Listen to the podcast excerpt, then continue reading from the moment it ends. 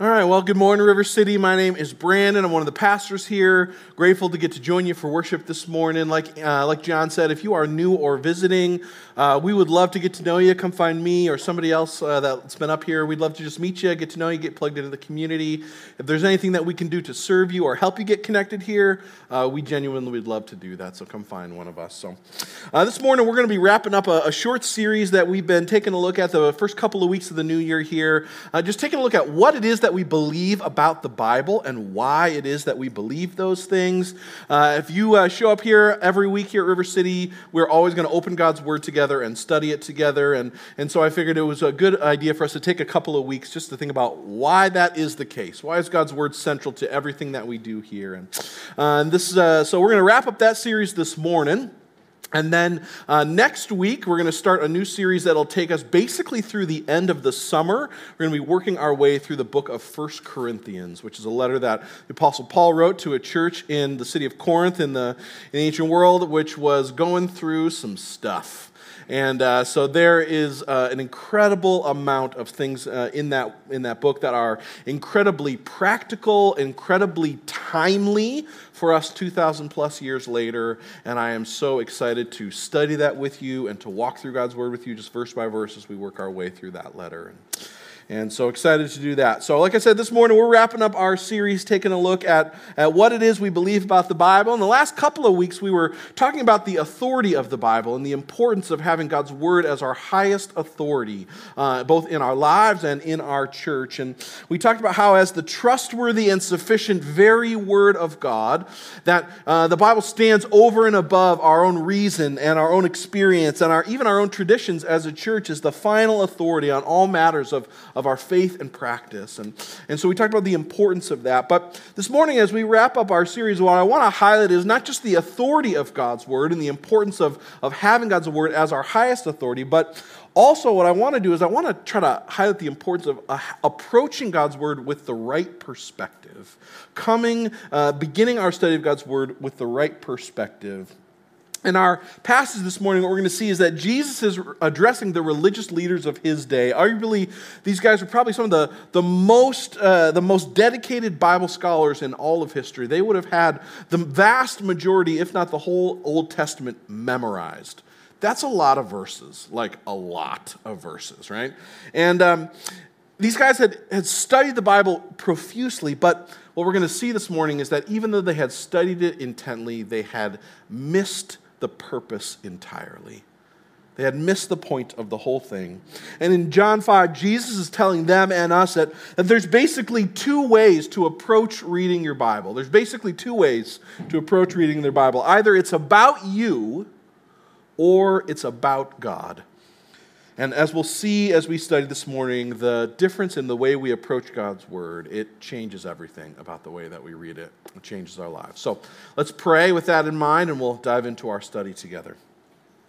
Jesus, grateful this morning to get to gather uh, and gather together for worship and to study your word, and, and thankful, God, that you would uh, enable us to, to do that this morning on a cold winter morning. So we're thankful to do that. Uh, God, and we just want to, we come as we do every week. Uh, God, we just want to recognize our dependence on you as we begin our study. We, we need you, I need you to enable me to, to preach and to teach rightly and also to do, with, do that with power. That's something I can't do on my own. God, we need you to enable us to respond rightly to your word. That's not something we can do on our own. And, and so, God, for every part of our gathering here this morning, we're dependent on you. And so uh, we're also uh, not just dependent, but we are eagerly dependent, God, because we know that you love to meet us in our need for you. And so, as we study your word this morning, we pray that you would help to shape our hearts and our minds and cause us to uh, love and treasure you more as we study your word. And so, for our good and for your great glory, God, we pray all of it this morning. Amen. Amen. Well, uh, we're going to be in John chapter 5 this morning, uh, verses 37 through 47. Again, Jesus here is speaking to the religious leaders of his day. Pick it up in verse 37. He says, And the Father who has sent me has himself testified concerning me. You have never heard his voice nor seen his form, nor does his word dwell in you, for you do not believe the one that he sent. For, the, for you study the scriptures diligently because you think that in them you have eternal life These are the very scriptures that testify about me, and yet you refuse to come to me to have life. I do not accept glory from human beings, but I know you, and I know that you do not have the love of God in your hearts. I have come in my Father's name, and you do not accept me. But if someone else comes in his own name, you'll accept him. How can you believe since you accept glory from one another, but do not seek the glory that comes from God alone? But do not think that I will accuse you before the Father. No, your accuser is Moses, on whom your hopes are set. For if you believe Moses, then you would believe me, for he wrote about me. But since you do not believe what he wrote, how then are you going to believe what I say? All right, like I said this, earlier this morning, basically what Jesus is, the, this big underlying idea that Jesus is, is getting at here is that, is that there's basically two ways to read your Bible. And the first we see is, is his correction of these religious leaders. Basically, the way that they have approached reading their Bible is that fundamentally thinking that it is about them.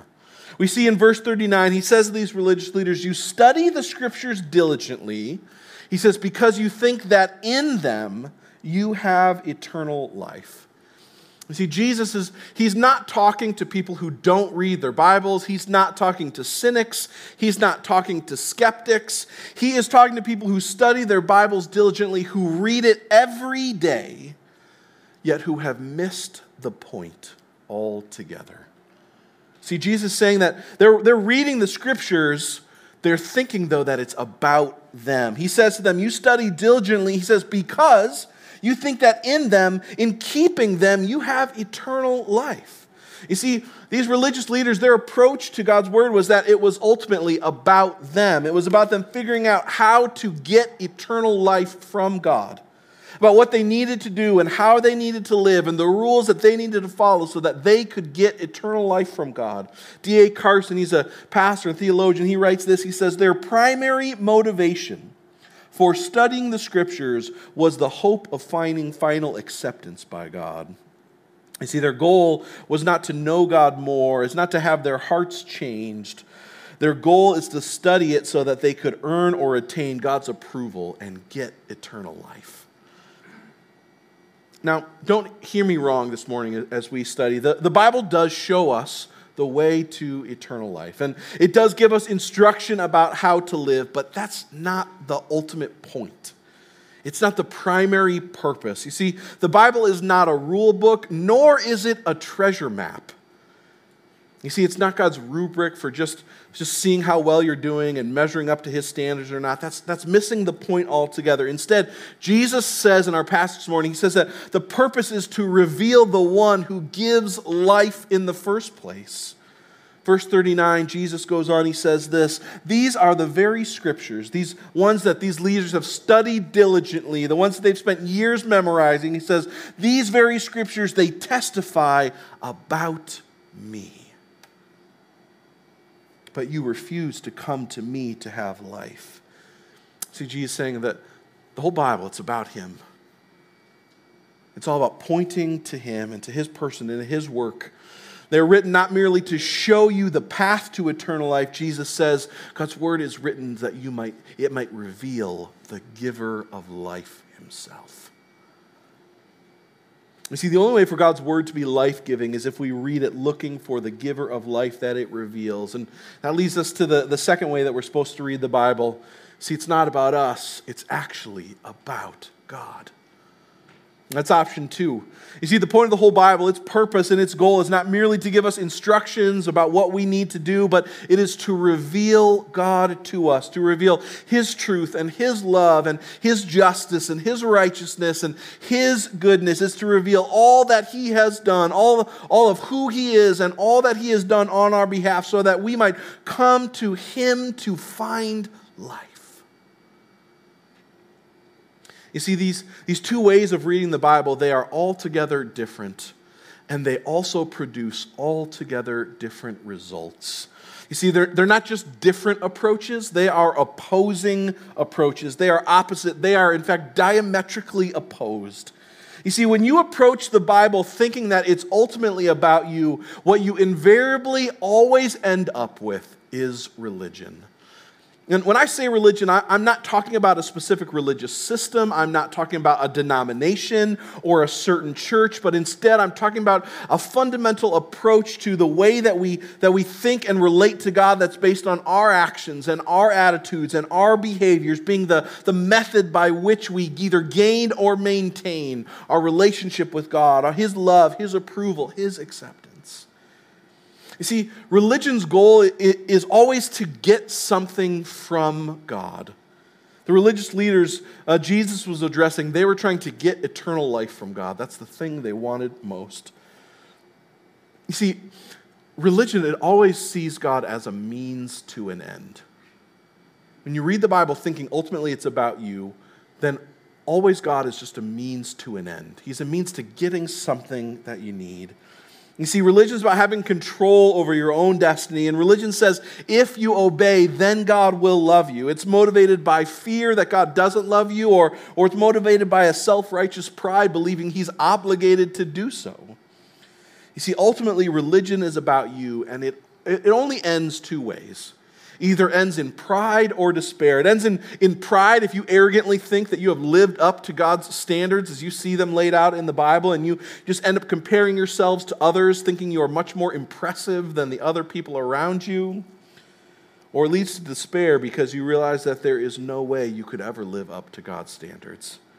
And when you compare yourselves to others, all you end up feeling is a shame. You see, religious thinking, it, it characterized the people that Jesus was talking to, but it's so important you see this. It's not unique to them. You see, we all know people who think like this. In fact, we often might think like this ourselves. We don't say it out loud, but you know, if we were to answer the question, why do you go to church? Oftentimes the, the answer to that question is like, well, we just want God to be happy with us. We want to be on his good side. Why do you pray? Well, I want God to help me with something, or I want Him to give me something. Why do you give financially? So I want God to bless me back.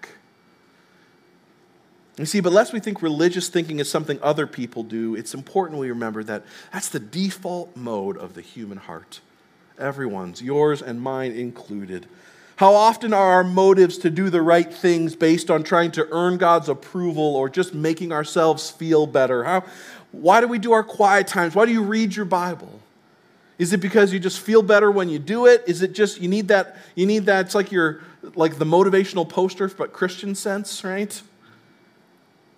Do we do we do it because we just think we're supposed to or we do it because we long to know the God who reveals himself to us in it? I think if we're honest, it's not always the latter. How often do we look at the people around us and we see their sinful behaviors and we might not say it out loud, but you think to yourself, at least I'm not that bad. You see, the reality is that deep down, all of us know that we don't measure up to God's standards, and so we end up comparing ourselves to others.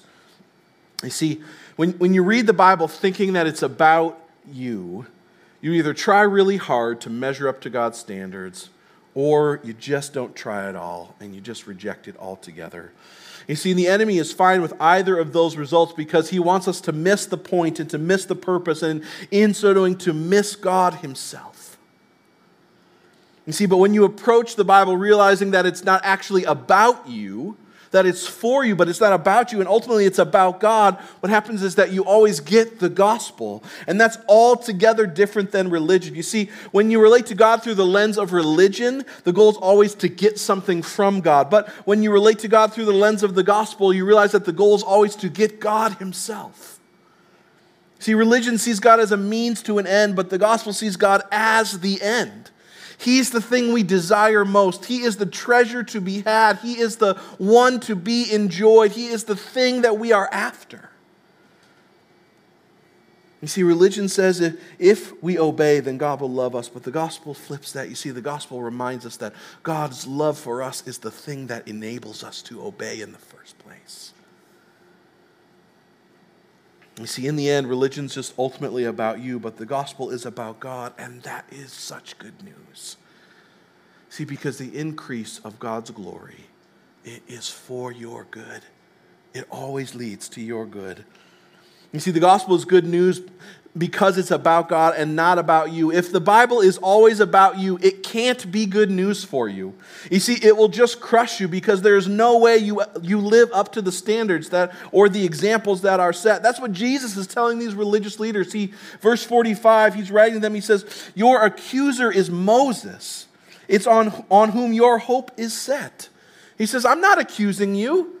You stand accused by the thing your very hope is in. You see, Moses, he wrote much of the Old Testament, including the books containing the law. And these religious leaders, their, their hope, their, their, their hope was set on the, their ability to obey enough, their ability to keep the commandments, to do what they were supposed to do, to measure up. And yet Jesus says your hope is in the wrong place. Your hope, in fact, it only leaves them standing accused because they don't measure up.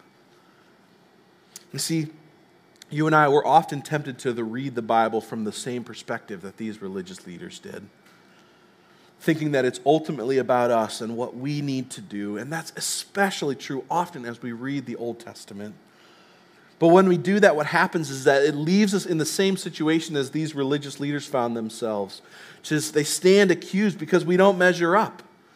Many of you are, are reading your Bibles, you're working through your reading plan, and uh, I know I am. And one of the things uh, I know just recently finished up the end of Genesis, and, and you, see the, you see in there the story of Joseph, one of the most famous stories in all of Scripture.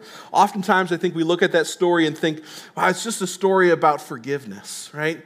And, and Joseph is this incredible example of this forgiveness that he extends to his brothers, and we just really need to forgive like Joseph forgives. You see, but if the story of Joseph is just an example for us about how we're supposed to forgive, the only thing that story does is crush you under that example.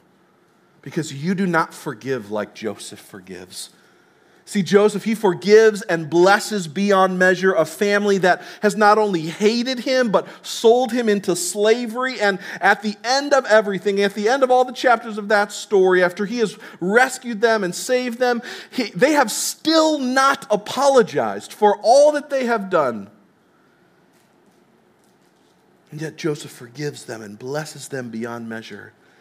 I have trouble forgiving my wife when she leaves me without a roll of toilet paper, right? Right? If I'm in Joseph's shoes and those idiot brothers come to me, I exact revenge on those idiot brothers. And the reality is, is that you and I both know that's what you do as well.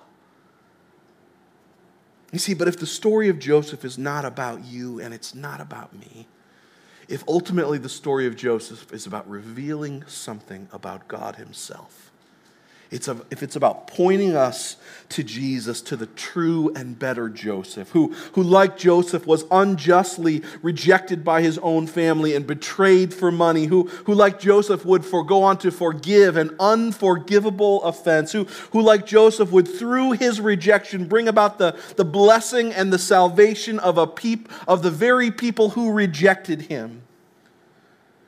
See, oh, then it can be good news for you and I. You see, because we're like the brothers who did not deserve forgiveness, but who were desperately in need of it, and yet who God, by His grace, has extended mercy and forgiveness lavishly abundant on us. You see, the story it reveals of Joseph, it reveals that God relates to his family not based on our performance, but based on his grace. And when you see the incredible grace and forgiveness that Joseph showed his brothers was really just a, a foreshadowing. It was really just a glimpse of the kind of grace that Jesus would for, that Jesus would extend to you and I in a to a degree that Joseph could not even imagine. What you see is that that that, that is the good news of the gospel being foreshadowed to you.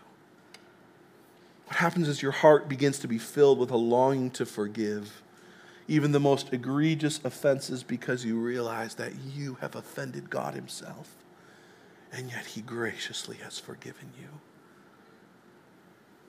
You see, all of the Bible, it's really about Jesus, it's not about you. If the story of Samson is about you, if it's just about avoiding temptation so that you can be used by God, then, then none of us will ever be used by God because we fail to avoid temptation all the time. But if instead the, the story of Samson and his failing and his rebellion is about revealing God's strength to use even the strongest fools, oh, then the story of Samson is such good news because it reveals that God's strength is strong enough to save and to use even the strongest of sinners you and I included. If David and Goliath, if it's just about facing your fears and standing up to the giants in your life, trusting God to overcome them, it's a story that just crushes you. You don't have David's faith. You and I, we do not have his faith. Instead, we're like the Israelites who are cowering in the corner, full of fear and doubt, helpless to save ourselves. And what happens as well when, when, you, when you gather all your stones and you throw all the stones you have, like David did, but instead, instead of hitting the giant, you miss with all of them? What happens when, when that undefeatable circumstance actually defeats you? What happens when, when cancer takes someone from your family? What happens when, when you can't find a job no matter how hard you've been looking, or what happens when the depression you are experiencing is too overwhelming and you just cannot get out of bed. What happens when you're out of stones to throw? You're out of stones, the story of David just crushes you under a weight of an example you cannot follow. Oh, but if the story of David is not an example of the way that you're supposed to fight, but if it is an example of the one who has already fought the battles for you, then it gets to be good news. You see, because Jesus rescued us from the undefeatable enemy of Satan and sin and death while we were cowering in fear and unable to move, and his victory has become our victory so that we can walk in freedom and deliverance, just as David's victory became the people of Israel's victory on their behalf so that they might walk in freedom and deliverance. And it's not because we have won some great battle, but because Jesus has won the greatest battle of all on our behalf for us. So, and then we're free to celebrate celebrate Him and trust Him and run to Him and rest in Him and ask Him to empower us to live a life that is already won for us.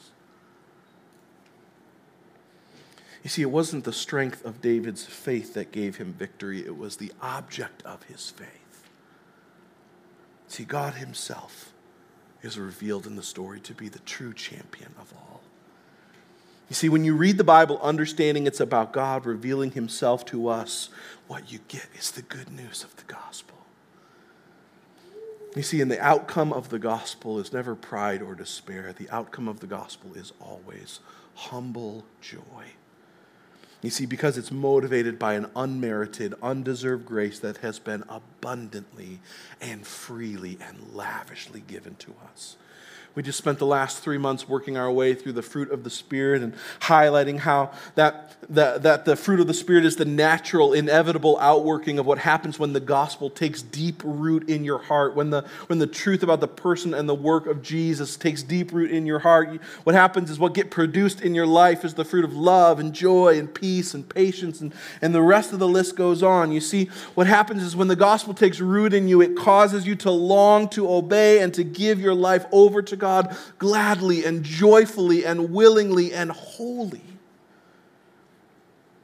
You see, and when, when what you see in every story is a glimpse of the Savior, what you see in every story is, is a hint of His promise coming. What you see in all of it is the Savior you needed. What will happen is that the love of God will dwell richly in you. And see, the religious leaders of Jesus' day, they had studied the scriptures diligently, they read it, they had memorized it, but they had missed the point entirely. They missed the purpose. And Jesus' words to them in verse 42, they are, they are brutally revealing. He says to them, I know you, and I know that you do not have the love of God in your hearts. The love of God is not in them. He's saying that in, in missing the point, they have missed God altogether. They are still enemies of God, not his children or his friends, and they were blind to this fact. In fact, they hated Jesus for saying this to them. But I need you to hear this this morning. Jesus' words to these religious leaders, they are not in anger, they are not vindictive, they are not spiteful. Jesus' words to them are out of love for them. See, in the book of Acts, we see that many of them turn from religion to the gospel. Jesus' words here are out of love for these leaders. He wants them to see him. Not miss the point, but to get the gospel. Maybe you're here this morning and you are realizing that you have been reading the Bible and relating to God through the lens of religion, maybe your whole life. You see, in Jesus' words are good news because they're a reminder that there is still time to turn from our religious thinking and to come to the good news of the gospel. You see, religion, it always looks pious on the outside but really it's just rebellion at its core. Religion says, I want to be the final authority. I want to be controlled by my effort, by my behavior, by my obedience. I will merit my relationship with God. I'll be in charge of it. The gospel says there is only one true king. His name is Jesus, and you aren't him. And yet he calls even the most rebellious of sinners to come to him and receive forgiveness and life. You see, religion, it always seems like good advice, but it's really just a poison apple. The gospel, conversely, is good news that brings true life and joy as we surrender to the King who, who reveals himself to us in his word. So the question is, is as we study God's Word together here on Sundays, as, as you read the Bible on your own, studying it so that you might know the God that it reveals, how do we, how do we make sure that we're approaching God's Word correctly? How do we learn to read our Bible with gospel-focused lenses rather than religious-focused lenses? Well, a couple of things. This is not exhaustive, but a couple of key things. One, it begins with repentance. See, repentance begins by admitting to God that we have the tendency to read His Word thinking it's about us. We have a tendency to see it as a, as a means to an end. You see, in, in order to read the Bible rightly, we've got to first repent of reading it wrongly and confessing to God that we've been approaching it thinking that it's about us. You see, and when you begin to do that, what you'll begin to understand is how much you need God's grace every day how much the gospel is something you need every day. And that leads us to the second thing. You see, you've got to understand that you need the good news of the gospel today as much as you did every day and as much as you did the first day you began to follow Jesus. I think growing up, I, I kind of approached or I understood the, the, the gospel, which is the, the, the, person and the work of Jesus, which saves us and makes us right with God. I, I under, understood that kind of theology and that thinking as kind of like a cornerstone of a building. It's super, really, really important that you, that you get that right. But as soon as you build the cornerstone, you just kind of like kind of keep adding stuff onto it. And you don't really think about it that much. You don't really keep coming back to it. And every year at Easter, you kind of round bend to the corner of your spiritual building and you see that cornerstone there with the date it got engraved, and you think, man, I'm so thankful for that. I'm really glad. But you don't think about it that often. And, and the gospel is not something that affects your life every day. But like we, again, like we saw these past few months as we walk through the fruit of the Spirit, the, the gospel is not simply the foundation of our faith. It's instead, it's like the hub at the center of the wheel in which every part of our faith and our lives must connect if it has any hope of working rightly. You see, in other words, the gospel is not just the thing that saves us. The gospel is the thing that also transforms us and changes us. It's the thing that, that transforms us into the people that God has saved us to be. And when you have that perspective, what happens is you start to read the Bible differently. You start to read it looking for Jesus and looking for the gospel. And that brings us to the third thing I want to encourage you to do read your Bible looking for Jesus and the gospel. See, Jesus didn't tell the Pharisees, he didn't tell these religious leaders to stop studying diligently. He didn't tell them just, hey, just think about it differently, just have faith, move on. No, he tells them to start looking for him. And the same is true for us. As we study God's word, we must actively, intentionally be looking for Jesus and the gospel. And there's lots of resources and tools that can help you to do that. But the, but the point is that you just got to begin by assuming it's all about Him. And start there. But most importantly, I need you to hear this this morning. You, you don't need a seminary degree to see Jesus in all of the Bible. You don't need some special religious training to, to see that it's all about Jesus. Look at the Pharisees. They were the, the most religiously trained people in probably the history of the world, and yet they had still missed the point. What they needed was the Spirit of God to open their eyes to see the truth. The same is true of the disciples. And in Luke chapter 24, Jesus has, has uh, died and been resurrected, and he's, he's walking with some of his disciples on the road to, to Emmaus. And, and he's walking with them and he's talking with them about how all of the Bible is really about him. And in the end, he, he gets to the upper room with them and he's meeting with them and he's talking with them about they're so surprised to see him and they've missed the whole point. They've, they've misunderstood that all of this was really about him. And what we see in verse 45 of Luke chapter 24 is that Jesus, he opens their minds so that they could understand understand the scriptures. And it's not until He shows them that it's all about Him that, that, that it clicks, that they get it. I need you to hear me this morning. The single most important thing that you can do when you read your Bible is to ask the Spirit of God to reveal Jesus and the gospel to you as you read. That is the single most important thing you can do as you read. It is the job of the Spirit to shine light on Jesus. It is the thing He is very best at, so ask Him to. He loves doing it. Whenever I open my Bible to study, whether that's just reading my own quiet times in the mornings or, or whether that's as I prepare to preach and teach you guys, the thing I always begin with is asking Jesus, show yourself to me as I study. Cause me to see how this is all about you, how you are the point, how you are the good news that is here. Make that a practice in your time reading God's Word. It is more important than any degree or any tool or any resource could ever be. That being said, also get yourself a good study Bible, right? It's not that tools are unhelpful, right? Use helpful tools. Two that I might really encourage you as recommend that I find incredibly helpful. Simple, easily accessible resources. The first is the NIV Biblical Theology Study Bible. It's edited by a guy named D.A. Carson. I often reference and quote it here on Sunday morning. So uh, I would encourage you, that's a really helpful resource.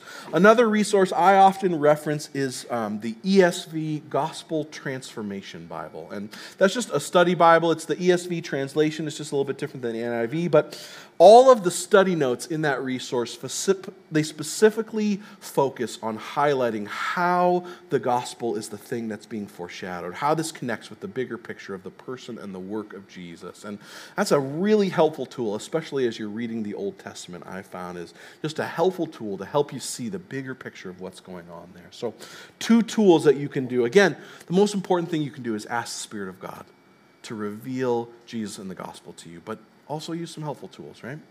It's not cheating, it's just wise to do, okay? Ask God to help you to see the Bible It's really all about Him. And in response, what will happen is that you will come to love and treasure Him all the more, which will result in you longing to submit every area of your heart and your life over to Him, that you might live under His good authority. In a few moments, we're going to take communion together and Communion, it's, it's a picture, it's a reminder for us about the very thing that is at the heart of God's Word, the thing it's all about, which is about the person and the work of Jesus. The bread and the juice, it reminds us of Jesus' body and blood, which was broken and shed for us as He died the death that our sin deserved. And communion, it doesn't make you right with God, it doesn't change your status or your standing with Him. Instead, for those who have by faith trusted Jesus' work on their behalf, then communion is a chance for us to remember and to celebrate all that He has done for us so that we might be empowered to live a life of worship unto Him every day. And so, as we sing and as we worship and as we remember the gospel together in song this morning, if you have put your trust in Jesus and His gospel, then whenever you are ready, take communion if you miss the elements, they're on the foyer in the way out, and you can grab one on your way out. And you don't need to be a member here at River City, you just need to belong to Jesus. But if you're here this morning and you're just in the process of figuring out what you think about the Bible and, and what you think about the God that it might reveal, I want to encourage you this morning hold off on taking communion. God's not after rituals, He's not after traditions, He's not just after going through the motions, He's after your heart. And so trust Him and receive Him before you take communion. And that being said, I just want to reiterate, I just want to make super clear. If, if that's a spot where you're in this morning, you're just exploring faith and figuring out what you think about it, I just want you to know you are welcome here at River City. And you are welcome in this community, and your questions are welcome here, and your doubts are welcome here, and your process is welcome here. And I don't have all the answers to every question, but I certainly do have time to honor your questions. And so, if I can serve you or help you as you think about that more, I would love to be able to do that. I know everyone who is a part of this community would love to be able to do that with you. And so, no matter where you're at this morning, whether you've been studying your Bible for 30 years or for three minutes, whatever it might be, I want to encourage you keep pressing in, keep studying, keep studying diligently as these religious leaders did, but, but do it looking for Jesus. Do it knowing that it's always about Him, and it's not about you. And ask God to keep showing you the good news of the gospel that is revealed when you see it's all about Him. Let's pray. Jesus, we come together this morning and we are grateful to get to study your word. Thank you that your word is worth studying diligently. But God, as well, we come this morning recognizing our need for you and our need for your spirit to reveal you to us in it. God, uh, we just want to confess as well that, that we tend to approach reading your word thinking it's about us. It's a temptation we all face. And God, we pray that you would help us instead to see that it's about you, that it's about revealing you, and that in seeing you, we are transformed. And so, God, help us to see you in your word rightly. Help us to see that it's about you so that we might live lives of worship unto you as we see you for who you really are. God, for our good and for your great glory in all the world, help us to see the Bible as all about you. Amen.